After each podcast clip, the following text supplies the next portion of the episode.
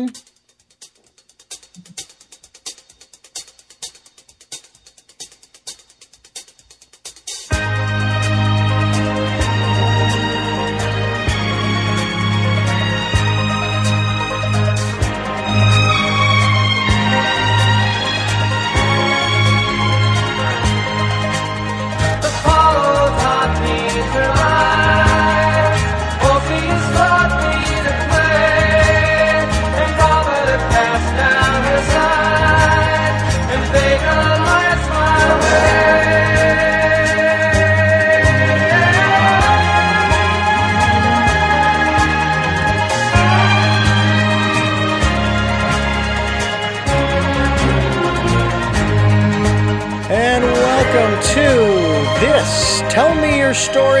Sophia program, we return to the airwaves with a new edition and a new year of Mythosophia, entertaining the depths of myth and wisdom. And we thank you so much for joining us as we take and continue this journey uh, to take a look at mythology, among other things, and all of its ramifications, and the various subjects that we are going to talk about. I think that you're going to enjoy this program. It's a little different this time around because uh, I'm going to have different co hosts with me. Today, Dr. Uh, Selena Matthews is my uh, co host, and I want to welcome you to uh, Tell Me Your Story and the Mythosophia series. It's really a pleasure. We both know uh, Will Lynn, who is the gentleman who we started these uh, programs with, and I thank you for joining us on this continuing journey so excited that you're having me on this journey. It's a thrill. It really is. And we also have a very special guest, and we will get to her in just a moment. Uh, but first, let me ask you, uh, uh, Selena, why is this subject matter, as we are going into it today, why is this important to you? Why did you want to be a part of this new uh, series of uh, programs uh, of Tell Me Your Story? Because I think it's important to have the depth psychological piece, and that's my area of expertise. And I think that's really missing uh, in the community at large. And I'm so thrilled to have Dr. Johanna O'Flaherty here, who is all who's a depth psychologist as well as a crisis counselor. And right now in America, we have so much trauma going on. We have COVID, we have climate change, we have mass shootings, we have Black Lives Matter. And, uh, you know, we've got a lot of problems here. And according to a CNN poll that I just read, Richard, um, the mental health hotlines are up by 800%. And that's shocking. That is just shocking. So you know, I, you know, want to introduce uh, Dr. Johanna O'Flaherty because she is both a depth psychologist and a crisis psychologist. She's worked at, uh, was the vice president at Betty Ford, has worked in aviation, has worked in all kinds of crisis situations. And I wanted America to hear her story and what she does because I don't think enough people know what you know what people like johanna do. And i'm so thrilled to have her part be here richard. So thank you so much for allowing that to occur.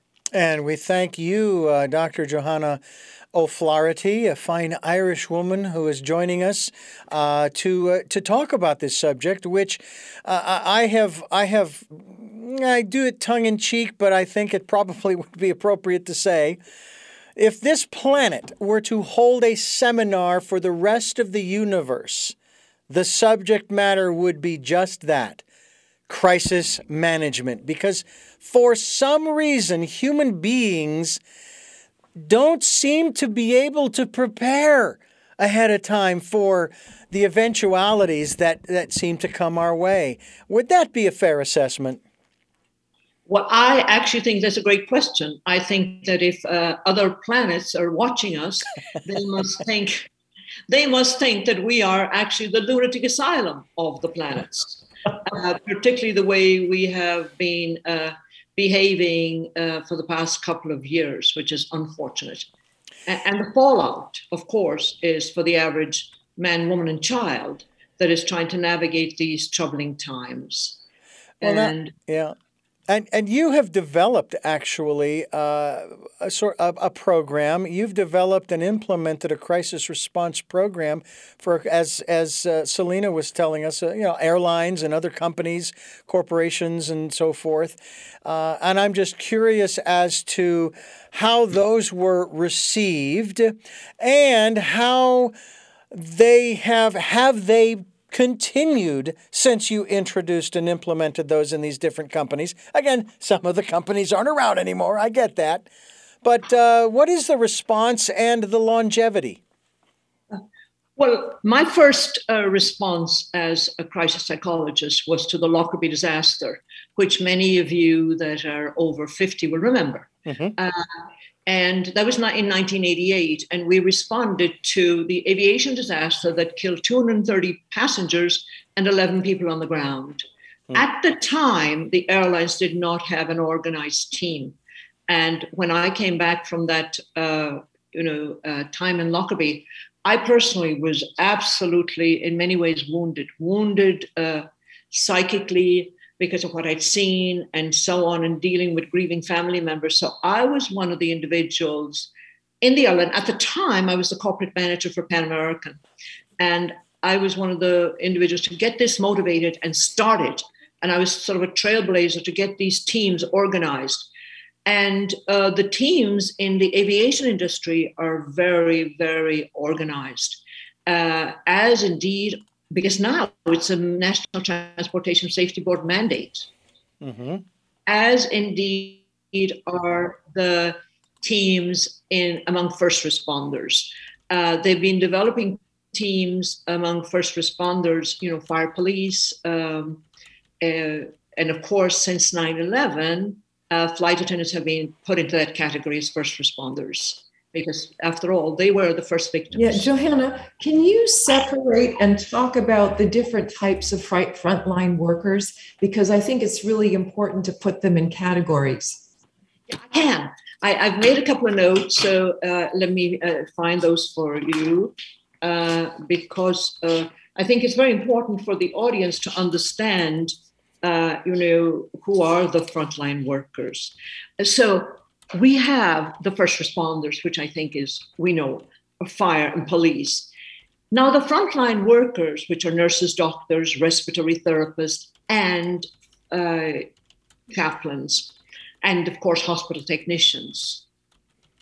I use, when we talk about uh, frontline workers, first responders, and so on, I use the dartboard approach look at the inner circle and who are the individuals that can touch, feel, smell, and hear. They're the inner circle. Then, of course, there's a secondary circle. The, right now, the grieving family members. That I mean, we are a nation of family members that are grieving. We have experienced over 700,000 deaths. So, do we have a container to be able to contain them, to hold the space? I think that needs further discussion. Um, so, and also Selena flight attendants.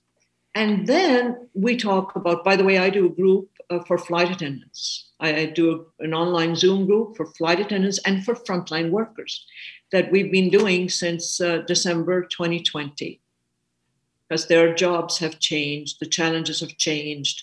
And uh, then we can't forget the last responders and so people say to me, well, who are they? They are the coroners, mm. which are the forgotten group. Yeah. So, how do you assist and facilitate the coroners? I mean, what's going on with them? Because I really feel they've been forgotten.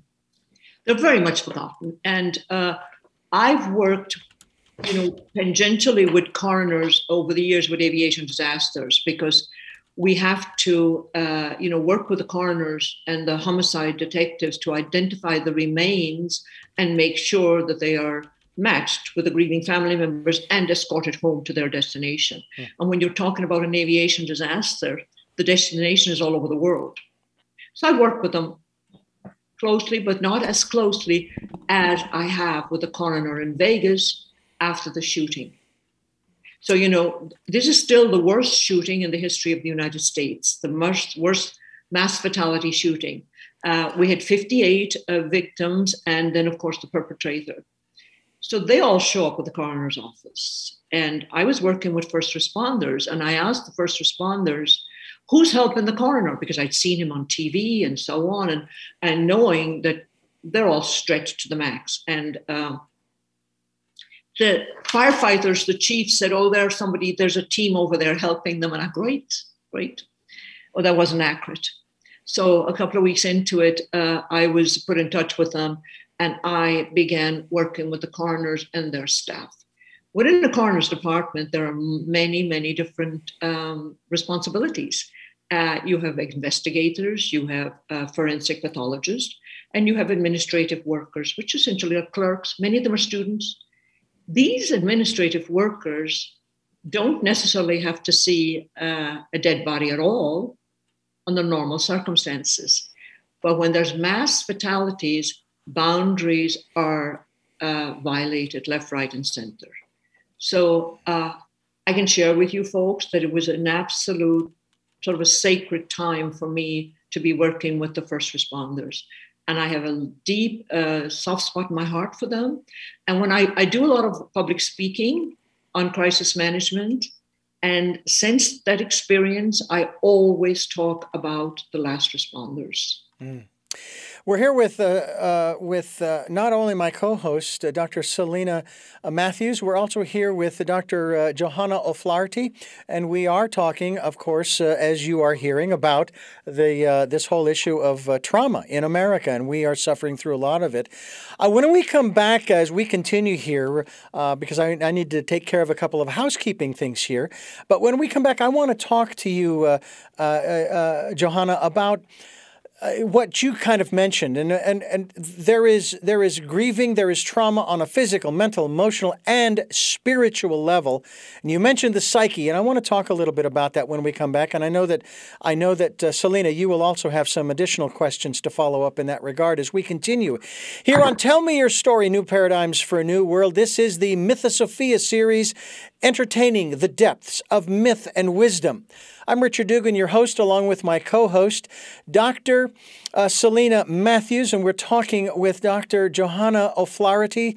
Uh, she uh, has been sharing with us her experiences dealing with specifically, uh, of course, initially the Lockerbie uh, plane, uh, plane crash, but also the incident in Las Vegas that claimed so many lives. And we're also touching upon this whole issue of over 700,000, and this is just talking about the pandemic, over 700,000 human beings we have lost in this country alone, just in this country alone. Not to mention uh, all of the other losses due to other causes, heart disease, diabetes, and the list goes on and on and on.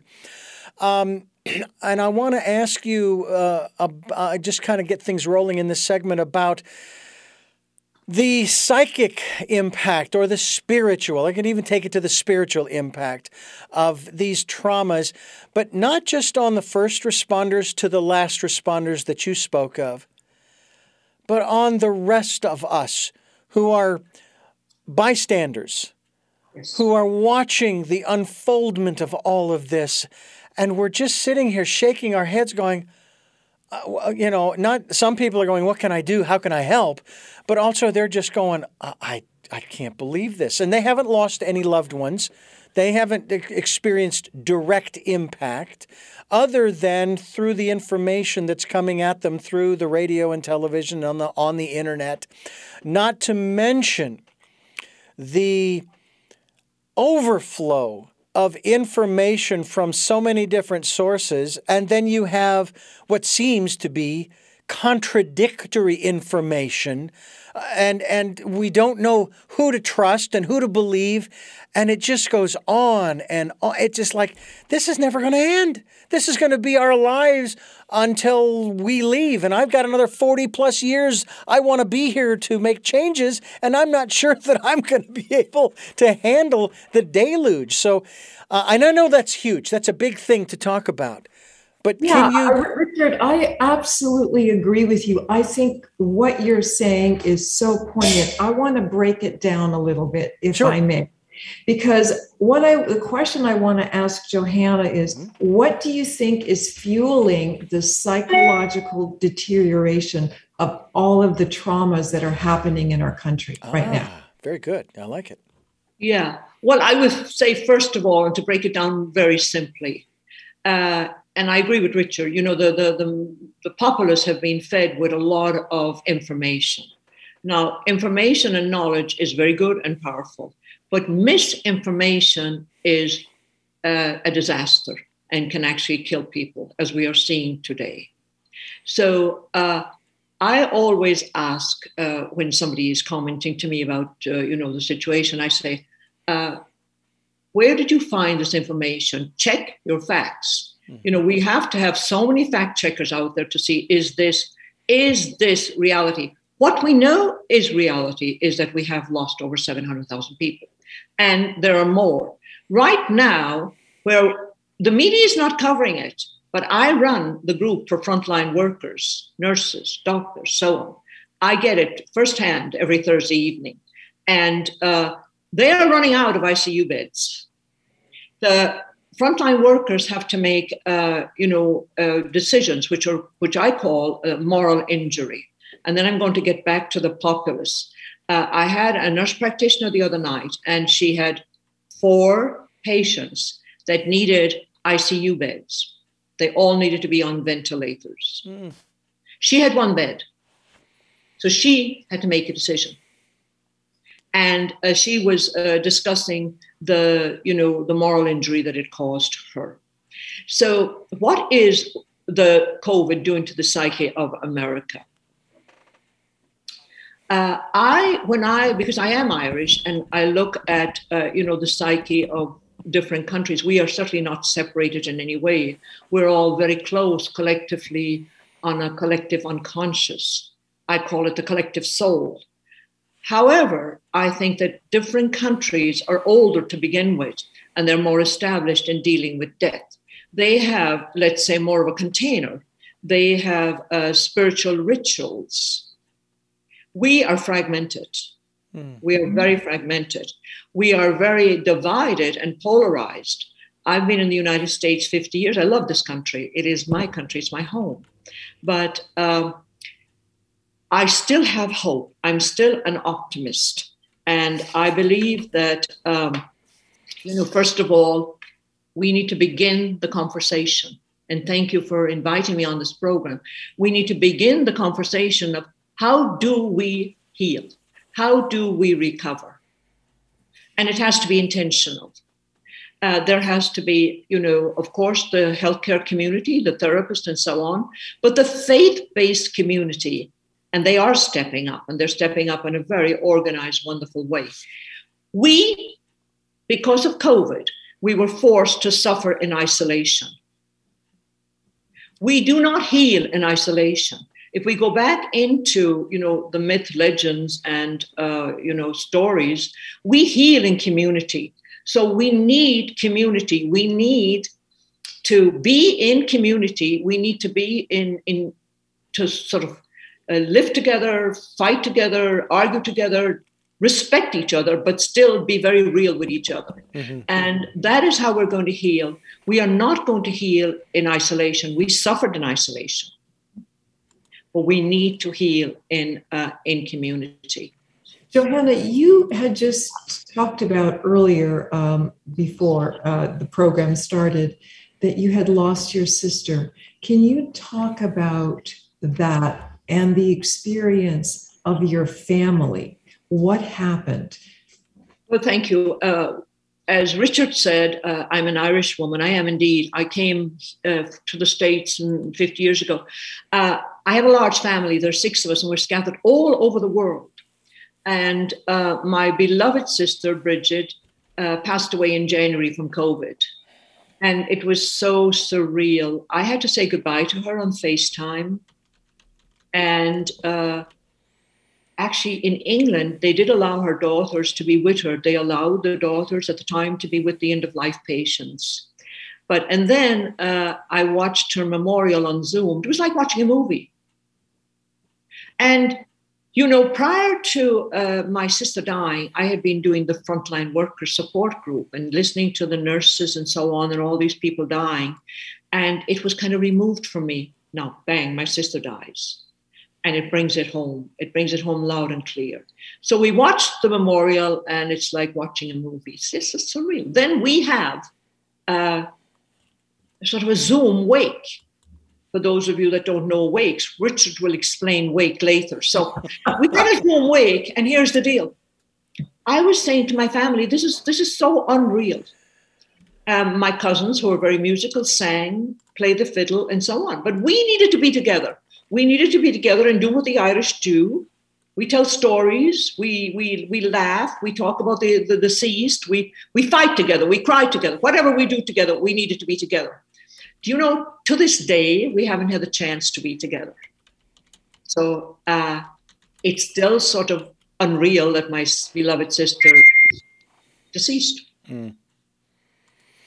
You know, um, it is one of those things that is so interesting as as I moved through uh, this pandemic, talking with my sisters and brother. Uh, it was probably May of la- of 2020 that we did a family Zoom get together where I got to see uh, my sisters and my nieces and uh, my brother, my parents, and so forth. And then it was a few months later that I got a text saying from one of my sisters, who I'm uh, closer to than the others, that she and her husband and their daughters have COVID.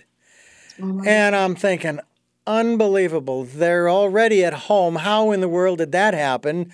Not that that matters now because they've got it. Uh, I myself have been going to work every day, every day during the pandemic. My wife, she was uh, furloughed for eight weeks from March to June. Uh, and um, we both have been vaccinated. It just, it was just, we just said, you know what?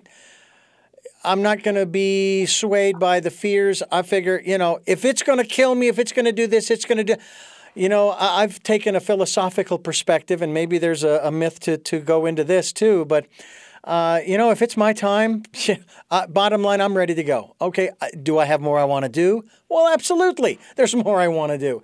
But, you know, I can't control when my ticket is punched you know, and I'm going to make sure that I'm ready and uh, I'm good to go. So, but it was just, it was, as you said, it was surreal. All of this is so surreal. Um, one of the things I'd like to talk about when we continue, as we continue, has to do with who takes care of the caregivers? Who takes care of the first responders, the second responders, uh, the general public, and so forth? And I have even heard it said that we are headed towards another pandemic, not of a virus, at least not of the kind uh, of a uh, coronavirus or COVID 19, but more of a mental health virus. And we'll talk about that as we continue here on Tell Me Your Story New Paradigms for a New World. We're giving you choices and knowledge of those choices to help make your dreams come true. And this program, Mythosophia, Entertaining the Depths of Myth and Wisdom, is here uh, during this particular period of time. And the programs are uh, they're on Sundays at 7 a.m. and 7 p.m., Monday mornings at 1 a.m., and Wednesdays, our special edition of Tell Me Your Story, Wednesdays at 9 a.m., streaming live at those times at richarddugan.com. The podcast on SoundCloud, iTunes, TuneIn Radio, Stitcher, Player FM, Blubrry. We're also on iHeartRadio as well as Amazon Music. We hope that you will subscribe. And these videos, that's right, we're on YouTube where you can watch these interviews. You can see the, the, the lovely Johanna and Selena and uh, the, eh, they say distinguished because I have no hair. Um, and only bald people apparently can say they're distinguished. I don't know. Anyway, you can see us and watch the interviews and also go to the websites that we'll be giving you shortly as we continue here on Tell Me Your Story. We are bringing you choices and knowledge of those choices to help make your dreams come true. And we're going to give you some choices as we move forward some ways in which you might be able to begin that process of healing, even if it is with a mask uh, even if it is a little distance between you and the next person. Uh, I do want to talk about this aspect of who heals the healers. But before that, I want to jump into one quick thing here that I have brought up, and Selena, you certainly can address this as well as uh, Johanna. I bring up this point as an, uh, as an American who is familiar with our Constitution, specifically the Declaration of Independence, which speaks about these inalienable rights, as well as um, it says, We the people, in order to form a more perfect govern- government, uh, establish justice, ensure domestic tranquility. Now, here are the key phrases promote the general welfare and secure the blessings of liberty to ourselves and our posterity. Do ordain and establish the Constitution for the United States of America. Um,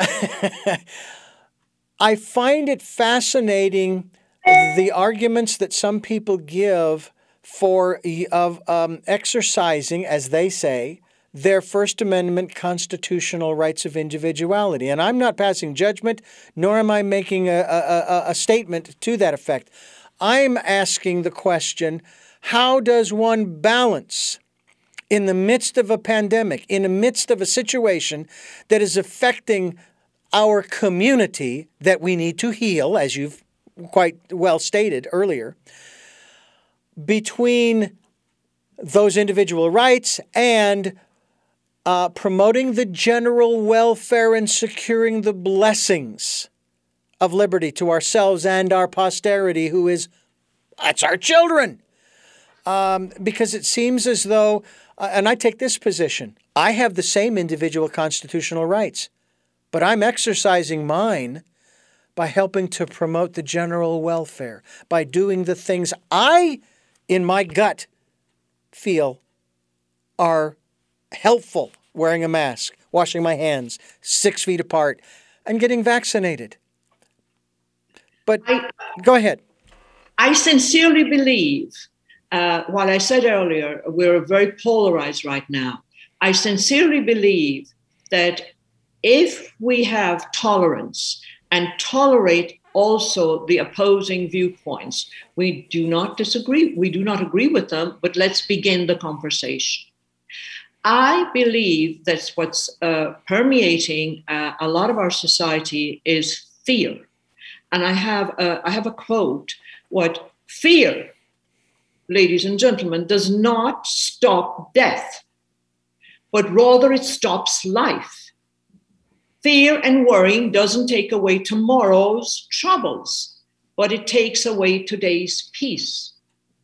Uh, I'd like to, uh, you know, I get a lot of arguments from a lot of uh, individuals that have different, uh, you know, uh, viewpoints mm-hmm. about what's going to keep us safe. And I'm talking within the context of the COVID illness. Mm-hmm. And they will say it isn't a disease, it isn't this, it isn't that, it isn't the other thing. And I go, you know, I really, you know, honor what you're saying, but I need to tell you this is very personal to me. My sister died from COVID. And I, as a scientist, because as PhD psychologists, we are actually classified as scientists, I believe in science. Do I question and verify? Yes. But you know, to your question about the general population, uh, Richard and Selena, uh, the country is on the verge of another health crisis, and you said it, and that is psychological widespread trauma. Mm. And uh, a Kaiser Permanente did a, the foundation did a poll and nearly half of the Americans report that the COVID situation has harmed their mental health. And we've been doing this for what, 18 months more now. Mm-hmm. And the, the system, the system was difficult. The mental health system was difficult to access to begin with. Now it is almost at a, at a, at a stage of fragmenting and breaking down. Uh, Personally, I'm trying to get a young woman whose son died into a therapist in her geographical area. It's going to be four or five months before she can get an appointment. That you would happen in a third world country. This is unacceptable here. So, in lieu of getting somebody an appointment in person, I'm seeing them on Zoom. And I believe that the telemedicine, the telehealth is a good thing that has come out of, uh, you know, the COVID situation. But what I think is is surprising, uh, there's been a phenomenal, uh, you know, funding for COVID and to deal with COVID and to deal with the COVID situations and so on, and which was absolutely needed. At small percentage of that was allocated towards mental health. Hmm. We are not discussing it. It is not on our daily topic, either in Washington or on, in the media. What are we doing with the fallout? You asked about the first responders. We'll get to them in a little t- while. What are we doing for the fallout? What are we doing for the people? And you said earlier, Richard, that there's many people who haven't lost loved ones and they haven't been affected. I'd like to push that envelope. We're all affected. All. Mm-hmm. We are afraid if you take Maslow's hierarchical needs, we everybody in this country are afraid of food, water, and shelter, sending their children to school, trying to support themselves. And mental health cases, depression, anxiety. And we can't talk about mental health without talking about substance abuse. They have all been on the increase. Mm. And when we talk about depression, anxiety, and substance abuse, we're talking about child abuse. Because if a child lives in a situation like that, there's going to be some form of neglect. So these are very serious issues, and my hope is that um, Congress is going to step up and do something uh, about it because that's what, you know, and what about the individuals that are totally marginalized and can't access uh, I'm having problems with people who are not marginalized, finding them therapists. So the individuals that are marginalized, how, do, how are they taken care of? So, uh, you know, uh, our mental health issues, uh, we've had a year and we're going into the fourth surge of the COVID, and we need to prepare. We need to begin the conversation and we need to prepare, and it needs to stop it needs to start at the grassroots and it needs to start in Washington.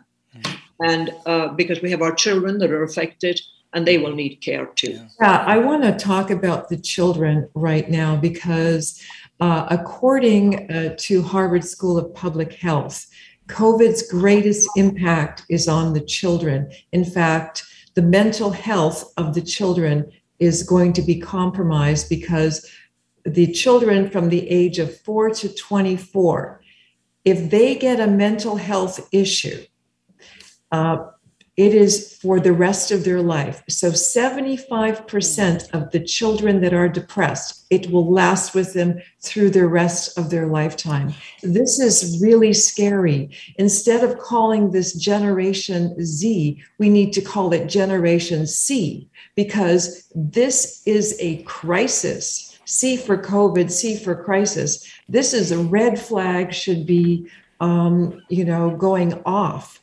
This is not being addressed anywhere at the level that I think that it should. So, Johanna, can you speak more on this? I think you're absolutely correct. And I think that the, the system is totally stretched. And so, you know, uh, we have to have the means and the energy to be able to address these situations. And right now it's sorely lacking. Uh, while the children up to date have not been so affected physically, uh, the research shows that they have been affected uh, emotionally and psychologically. Uh, a lot of children, I don't know what the age group is, but maybe up until the age of maybe 10, 11, uh, they have regressed. And regression shows in the form of fear and anxiety and then some of the younger children will uh, you know they have uh, they want to sleep in the bed with the parents and they also have suffered from enuresis which is, which is incontinence. And uh, you know so uh, the children the children if they're younger than the age four it's really not going to affect them very well if they have good parenting at home. One of the reasons is that the hippocampus that part of our brain that interpret sensory input is not completely developed until age four or five. So, Selena, you're right. From four to 24, you were saying it has to start with we need to help the parents to help the children. And we want to talk about that when we come back as we continue here talking with uh, Dr. Johanna O'Flaherty and Dr. Selena Matthews, my co host here on the program. This is Tell Me Your Story. Uh, this is the Mythosophia series, entertaining the depths of myth and wisdom, which we do touch upon on this program, and uh, we are going to continue doing so, and we encourage you to stay with us. I'm Richard Dugan, your host. My co host is Dr. Selena Matthews, and we have as our special guest Dr. Johanna O'Flaherty. Uh, and uh, uh, I, one of the things that I would like to to uh, talk about in terms of this aspect, not just of the children. And, and I will tell you that when you talked about how the children are only going to be able to handle this if the parents uh, are taught how to handle this, and we want to talk about that, but it brings up a biblical passage Old Testament. Train up a child in the way he should go, and when he gets old, he shall not depart from it. Double edged sword here. The one edge of the sword is the adult who is behaving the way the adult is behaving shows how the child was raised. And now is that adult behaving that way? I think of bullying in particular. Uh, mm-hmm. Bullying isn't illegal in schools with children, at least not initially. However, if you ex- exercise that kind of behavior out in public as an adult, it's assault, it's a crime, okay? The other edge of the sword is train a child up in the way he should go. So, if that's true, then how do adults train their children to cope with this situation? Uh, as, as you say, for example, uh, Selena, in terms of um, Generation C, because I think that's an appropriate term to, to utilize. Uh, I'm going to interpret, and thank you for the biblical quote, uh, I'm going to interpret that as transgenerational trauma. And uh, let me speak a little bit to that. Uh, and I'll, I will, sh- I will actually lead in with a quote from mm-hmm. a, a, a Catholic priest, a Father Richard Rohr in New Mexico. That which is not transformed is transmitted. So if mm you know, the parents are dysfunctional, they're going to transform the dysfunctionality to the next generation, the next generation. And we know that it takes about seven generations to, to correct behaviors. However, I've been doing this work for over 25 years and concentrating on healing ancestral trauma along with other uh, inherited issues. And uh, I am claiming that we are indeed the seventh generation and we are called to break the chain. And we can do that. And you ask, how can we do that? We can do that by educational workshops, helping the parents instead of asking, what the hell's wrong with them? Ask what happened to them. And forgive me for laughing. It was just the way you said it. Yeah. Just see what I'm saying? Yes. But it's true you know, and, and, and, and humor does come into it. What happened to them? Yeah. And when I look at what happened to them, I have so much love and compassion uh, for the individuals. And so I do these workshops, and believe it or not, there's many therapists and so on in them, but you know who really gets it? I did a workshop for longshoremen up in San Francisco a few years ago. They got it immediately inherited ancestral trauma. And so, you know, I see ancestral trauma being played out on the streets of the world, but being played out on the streets of America every day. And when Black Lives Matter were on the streets, I saw cultural and ancestral trauma that has never been addressed collectively, that has been nicely slid under the rug. And they say, oh, well, that was 100 years ago. Maybe it was 100 years ago, but you know what? We take 30 years per generation. That's three generations ago, which is nothing. And so how do we how do we heal it? We delve into the vortex of the pain, the uncomfortable conversations collectively, and deal with our own shame, collective shame, cultural shame, and then the families and help them. Get the therapist trained on trauma and go into the vortex of the pain with the individual uh, the spiritual leaders, the shamans, the faith based individuals begin the process of uh, transform- transformation. And, uh, you know, we're all experiencing some form of trauma, But once we get an education as to, you know, is this ancestral trauma or is it self inflicted trauma? Then we have to make a decision to stop self sabotaging and begin our transformation. Transformation is depth psychology is all about transformation. There's a difference between transactional analysis and transformational analysis. And I guess I don't even know if I've answered your question, Richard, but there you have it. Well, I, I think it's it's good information to have, uh, but it's it's it's only a, a part of the answer in that we need to find some concrete steps to take. It's too late to go back and try to help the parents because they're already in their own trauma. And that's the other thing that you kind of you you implied, uh, because the kids are experiencing the depression, the anxiety, all of these things. Well, where in the world are they getting that from? They're getting it from the parents. Uh, they're getting it from the parents because the parents don't know how to cope. So I'm curious if we can when we when we come back after uh, I mention a couple of things here. I'd like to talk if we can, both from your perspective, Johanna, but also Selena from your perspective uh, as a doctor as well, um, about how we can help these not just the children but the parents as well. I personally, okay, I, the closest I have gotten okay, has been my sister being uh, uh, coming down with with COVID and her husband and so forth and so on. Now, there is the other aspect of it too, in that we are all exuding, we're all putting out energy. And there are people who have been around me who have just been, you know, just going nuts and so forth. Uh, and so I know that that kind of impacts me, but I've always been, even from the beginning, back in February, March uh, of 2020, I was optimistic.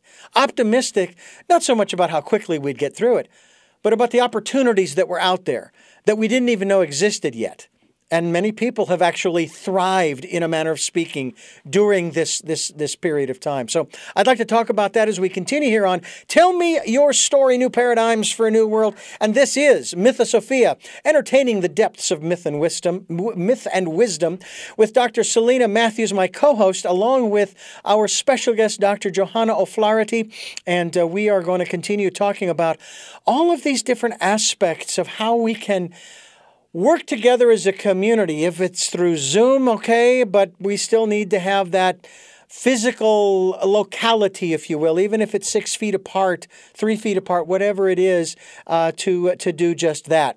I'm Richard Dugan, your host, and I'm thanking you for joining us here on Tell Me Your Story. Uh, Mythosophia, entertaining the depths of myth and wisdom, uh, with my co host, Dr. Selena Matthews, as well as our special guest, Dr. Johanna O'Flaherty. And this is the part of the program I would really like to focus on. Uh, even even though we spent the majority of the program thus far on the problem and we know there is one, and I'm not I'm not trying to minimize it. I will say, Johanna, that I have been affected by the whining, by the complaining, by the moaning and groaning. And of course, I become one of those when I start complaining about the whining and the moaning and the groaning. So it's a catch 22 for me. But I want to help to alleviate that. You know, I, understand you you trust the science, but you know, verify, you know, continue and so forth. But what are some of the steps we can take to help ourselves and our family members, our spouses and children, our neighbors, our co-workers, uh, rather than saying, no, you're wrong, that information is accurate, uh, starting to get into squabbles and quibbles, uh, and getting on. This is a new one. I don't know if you've heard this or not. Uh, people are so bent out of shape, as my father would say, uh, they are now being placed on no fly lists that the airlines are sharing with one another because they have been unruly on airplane flights. And it's like, okay, when will that go away? How do you get off of that list? Uh, but anyway, let's talk about some of the solutions, some of the ways that we can help, and start with some of the simplest stuff. What are some of the things we can do? Well, I'll let Selena talk about the, the parenting first, and then I'll talk about the unruly passengers. Okay, very good. Selena? Well, where I wanted to go is something that you had said, Richard, because one of the things um, that you had talked about is what's going on with us. Are we an introvert or an extrovert? The the extroverts hate COVID and the isolation. The introverts really love it. So we have two different sets of um, individuals. Some people have thrived in COVID. Richard, what are you, an introvert or an extrovert? Okay, well, I'm an extrovert. Yeah, okay, okay I'll just say I'm an extrovert. Okay. Johanna, what are you? I'm an extrovert with a very, very sophisticated, developed public persona. I love it. I love it. And I'm the introvert here. I'm I'm it. So the introverts have done extremely well during COVID because we like to be by ourselves. So there's that track, and then there's the extroverts who've had a, more difficult time. So we need to address that because that also goes all the way down to the children.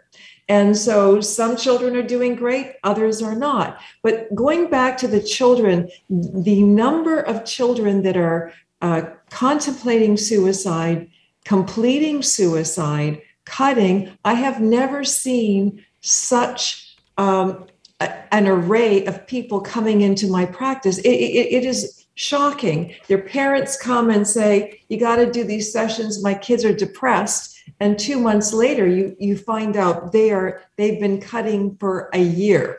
It's very scary. So there's a lot of stuff that has to be taken care of going back to the parenting that you also said, both uh, Johanna and you, Richard, is um, if parents don't take responsible responsibility and deal with the shame, without dealing with shame, you cannot transform. There's no way. You can't move anybody forward. You have got to face the shame. Shame is the name of the game to get to where you need to move to. So that's all I have in that area. So I hope I've answered some of the things, Richard. I would, I, I, would, I would just add that uh, to begin healing, we need to start where we are, and that is in our community. We can't expect it to come down from the top. We need to start like the old cultures had. They had the wisdom of healing in community our Native Americans have incredible wisdom about healing in community. So uh, support the parents, let the faith-based community, the other communities help support the parents because you know when you're at home with three or four small children screaming at you the husband's or the, the, the husband wife or whomever the provider is is out of a job uh, you know it's very difficult to be philosophical about anything so i would start with uh, community, community, community, and breaking it down, supporting community. Mm-hmm. Um, I'd like to talk about unruly passengers, Richard, if I may. Mm-hmm. You don't know it, but I was a flight attendant. I was a flight attendant for Pan American many years ago. And flight attendants are on board the aircraft as safety officers. They're not on board the aircraft to be abused. And we have unbelievable uh, abuse on board aircrafts today. And I believe, and I was saying to the flight attendants that I was, I'm, I'm have a Zoom support group for, that to be a little bit considerate with the passengers because the passengers are coming also from a place of fear and fear their rights are being taken away, fear this or fear that. And also remember, we all have a history. What if that passenger has claustrophobia? but they're big bravado and they're not going to, you know. Uh, so just because a mask is required on board the aircraft, and it is, it, it is an FAA, and also uh, the, the North America Canadians are requiring it. So actually, all airlines are requiring it. And uh, if they're going to assault a flight attendant, that's a felony. And so I would encourage our uh, our listeners that uh, if they're afraid of flying, to try and talk to somebody that knows something about flying to sort of alleviate their anxiety. Uh, and of course, uh, uh alcohol on board the aircraft exacerbates the issue. By the way, American Airlines has suspended alcohol mm. sales on board the aircraft for a trial period of three months or so. Uh, I don't think it's going to work because they're just going to drink before they get on. So, mm-hmm, uh, yeah, that's yeah. what I would do. That's what I would do. yeah, yeah, why not? But then again, I love flying. I mean, you know, I, I that, that's the difference between them and me. I love flying, even if I did have to wear my mask the entire uh, the entire flight. Although I'd have a hard time wearing the mask the entire flight, flying from uh, LAX to uh, to uh, um, uh, Dublin International. Uh, 15 hours on a plane that would be, that would a little be a little tough. I think I might hopscotch. Very tough. Very but, tough but uh, I guess I guess the that the other part of it too, and I don't know about other countries, let alone Ireland. I only know about the United States, and it seems as though I, am going to use a sports analogy, and, I, and I'll keep it very simple. Um, there is only one sport that is not a team sport, and that's golf. Okay? And of course, I know, uh, I'm sure you, uh, Johanna, I don't know about you, Selena, but uh, there's uh, what's called the Ryder Cup that was just played. Yes. And the Europeans play in that cup. The Europeans uh, know how to play as a team, but the Americans don't. They come in as individuals with their egos and the whole thing and their big uh, money bags, money belts, and so forth and uh, that's that's how they that's how they uh, that's their perspective, and they don't know how to play as a team, which kind of explains why we've had so much trouble in the Ryder Cup over the years winning, especially when we're over in uh, England, for example. Um, that seems to me to be the best example of the problem we have in this country that we do not know how, unless there's a crisis, right, Johanna? Unless there's a crisis, we don't know how to function as a community. Is that a fair assessment? I think it's a very fair assessment. We are very much of an individualistic society. But when there's a crisis, they are phenomenal. The Americans show up, they are absolutely phenomenal. And uh, we have lost our containers for teamwork, we have lost our containers for grieving, and uh, we now need to move from the individualistic to the plural, to the community, to the uh, and then the collective, because uh, it's uh, human beings all over the world, we are more alike than different. Mm. We cry together, we love, we get angry, we get fearful.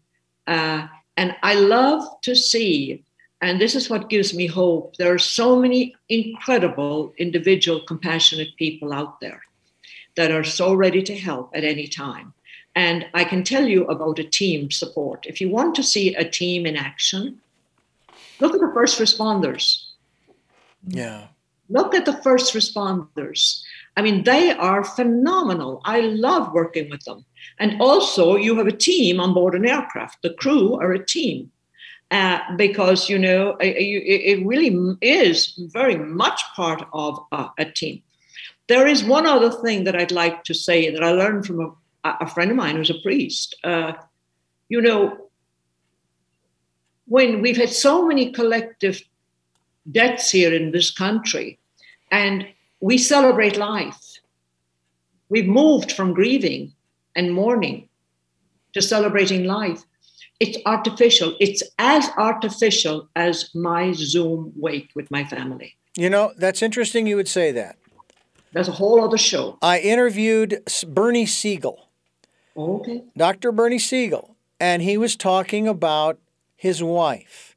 And he said, Yes, and she died a few years ago. She died a few years ago.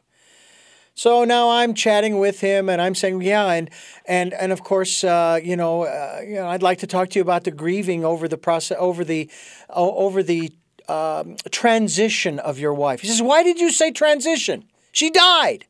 He's right. And and you know what? I'm going to go back to saying death and dying rather than transitioning because I think you're right. I'm doing a disservice by using those words because that's what happens. We, our bodies die, they cease to function. And we have euphemisms. We want to anesthetize it. Yeah. And, uh, you know, I joke because I teach on death and dying also because of work in crisis management. Mm-hmm. And I joked with Selena. I said, you know, the morticians do a better job than the plastic surgeons. So, you know, I was saying, sometimes, I mean, my mother, I she looked better laid out than I do some days. So uh, I think that uh, it's uh, when my friend, the priest, was saying to me, I said, I agree with you completely, Tom. You know, uh, and we need to grieve. We, uh, celebrate what? Celebrate. They're, they're gone. Celebrate the life, fine. But what do we do with the celebration of children? My own family have lost three members in two years two very young ones, two very young ones. One was murdered. Hmm. And so, are we going to have a celebration of life? I mean, uh, in any event, bring comfort where we can. I love the prayer of St. Francis of Assisi. Mm-hmm. Now, for the listeners, don't think that I'm, you know, a Bible pumping individual. No, I'm not. My, my, my beliefs are spiritual. But I love the prayer of St. Francis of Assisi bring comfort where there's turmoil and this and that and the other thing. Mm-hmm. Bring compassion. Uh, I know I'm having a good day when I can feel compassion in my heart mm. for the individuals.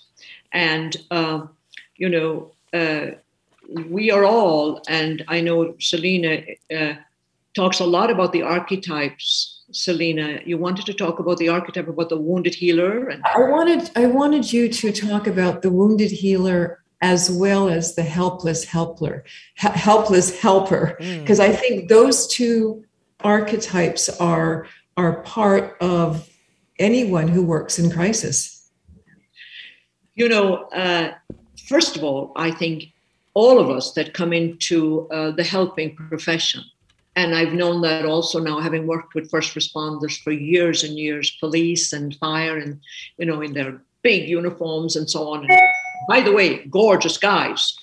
They're all, they're all too young for me. Uh-huh. Gorgeous guys. So, you know, we talk, and of course, they all have a history of some trauma in their own background. I think it's fair to say we all have. I certainly do. And so I would classify myself as a wounded healer. Uh, wounded healers, uh, you know, are so special and it's a beautiful archetype and we can heal so we can do some genuine, authentic healing, but we need to take care of ourselves. And now, with this uh, pressure that's been on all of us, uh, self care is pushed to the max. When I have the frontline workers and we talk about self care, they go, What are you talking about, Johanna? We're working 12 hours and then somebody's called in sick and they want us to work for another 12 hours. So, mm. uh, so multiple do- debts, multiple debts in the collective, uh, debts in our own family the wounded healer has an, uh, I think, a responsibility to step back on occasion from their work when and do their own healing, which I had to do actually in the past uh, year. I had to take a couple of months and do my own healing because uh, of losing all my family members. Hmm. The helpless helper is another situation. It's uh, both frustrating and painful.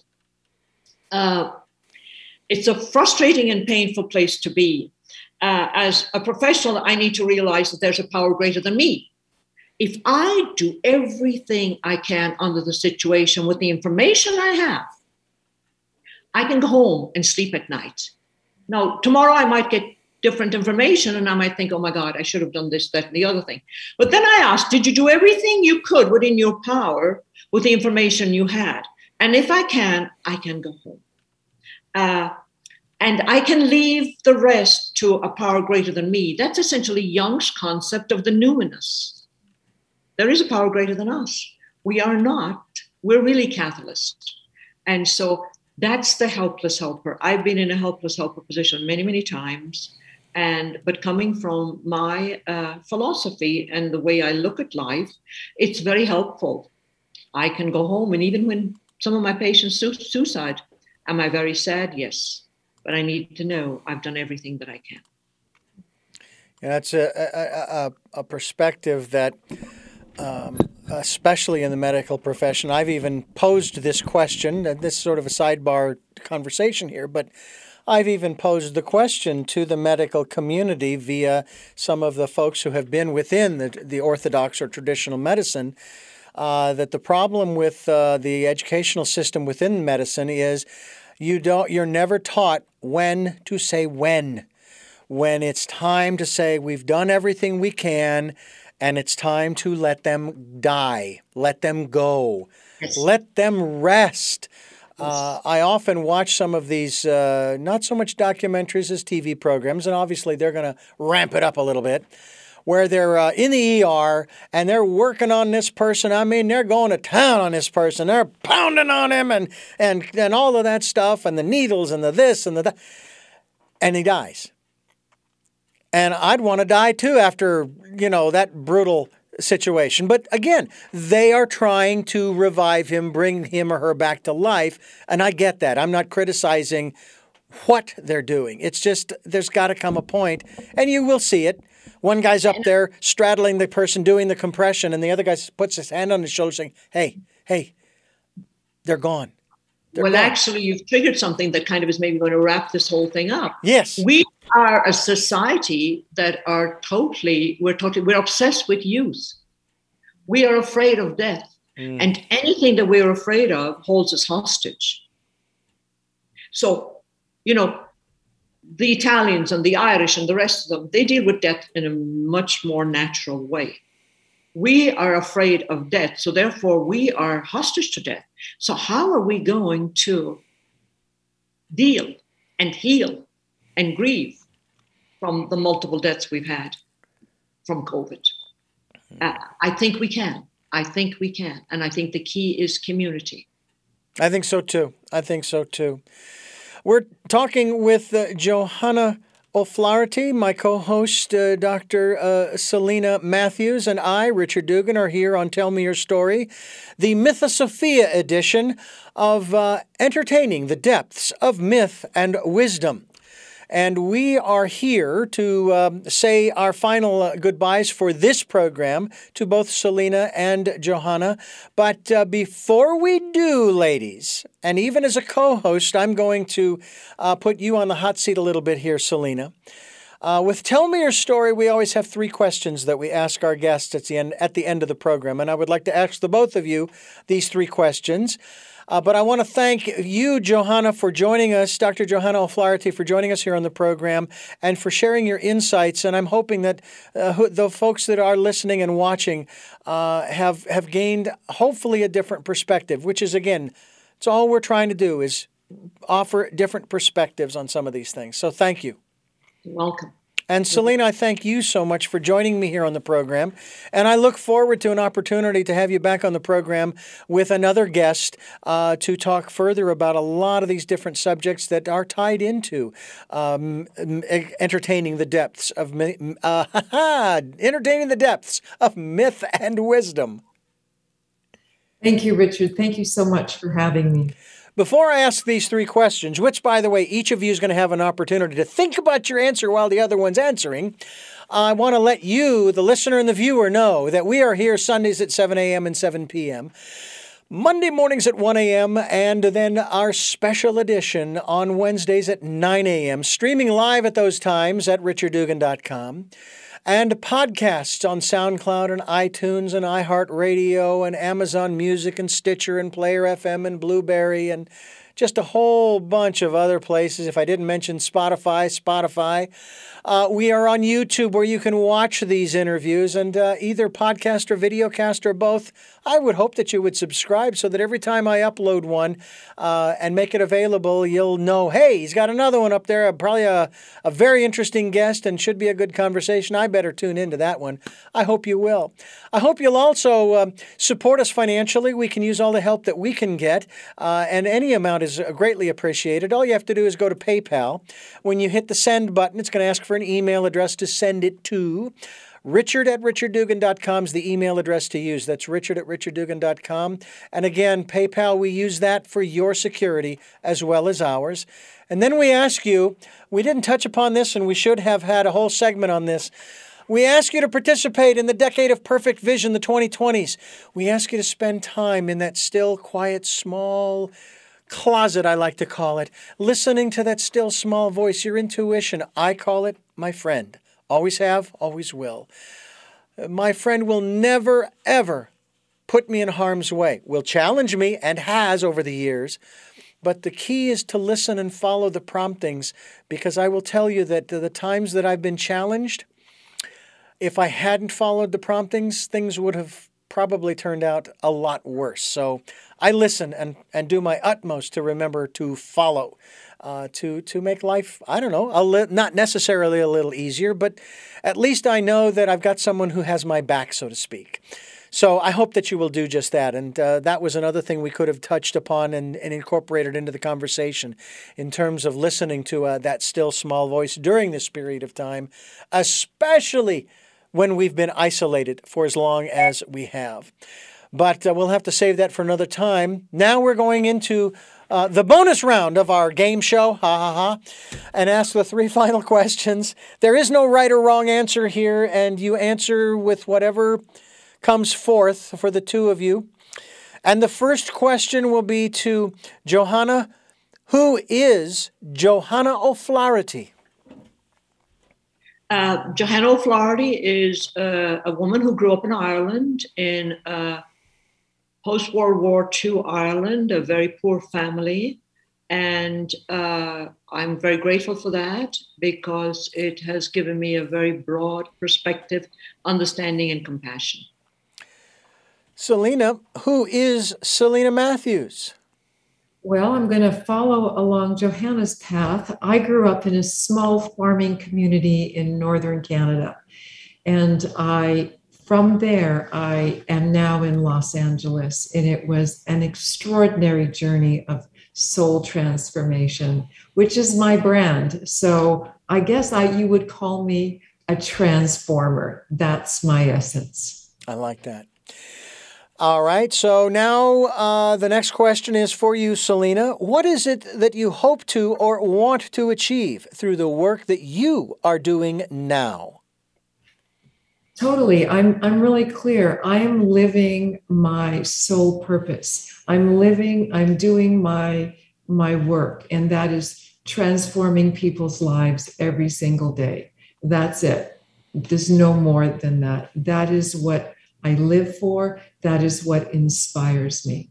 And Johanna, what is it that you hope to or want to achieve through the work that you are doing now? I've made a commitment many years ago to uh,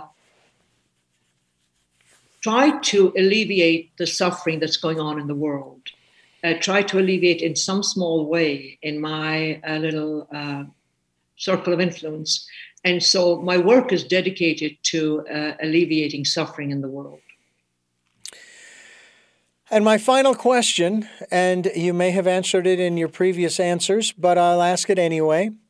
Johanna, what is your life's purpose? I think my life's purpose is uh, to be uh, what I am is a healer. I mean, I am a psychologist, but I'm really a healer. And uh, my life's purpose is, again, going back to uh, the prayer of St. Francis, and in every way to try and alleviate suffering and to continue to be compassionate. And Selena, what is your life's purpose? To transform myself and others every single day of my life. I want to thank the two of you for being on the program. Selena, for joining me and co hosting this program. Excellent questions and conversation. And I, I look forward to our next opportunity. And uh, Johanna, I thank you for uh, being our guest and sharing your insights. And I thank you for listening to and watching. Tell me your story, New Paradigms for a New World, and the Mythosophia series continues as we continue to entertain the depths of myth and wisdom. And until our next broadcast, podcast, videocast, love to lol.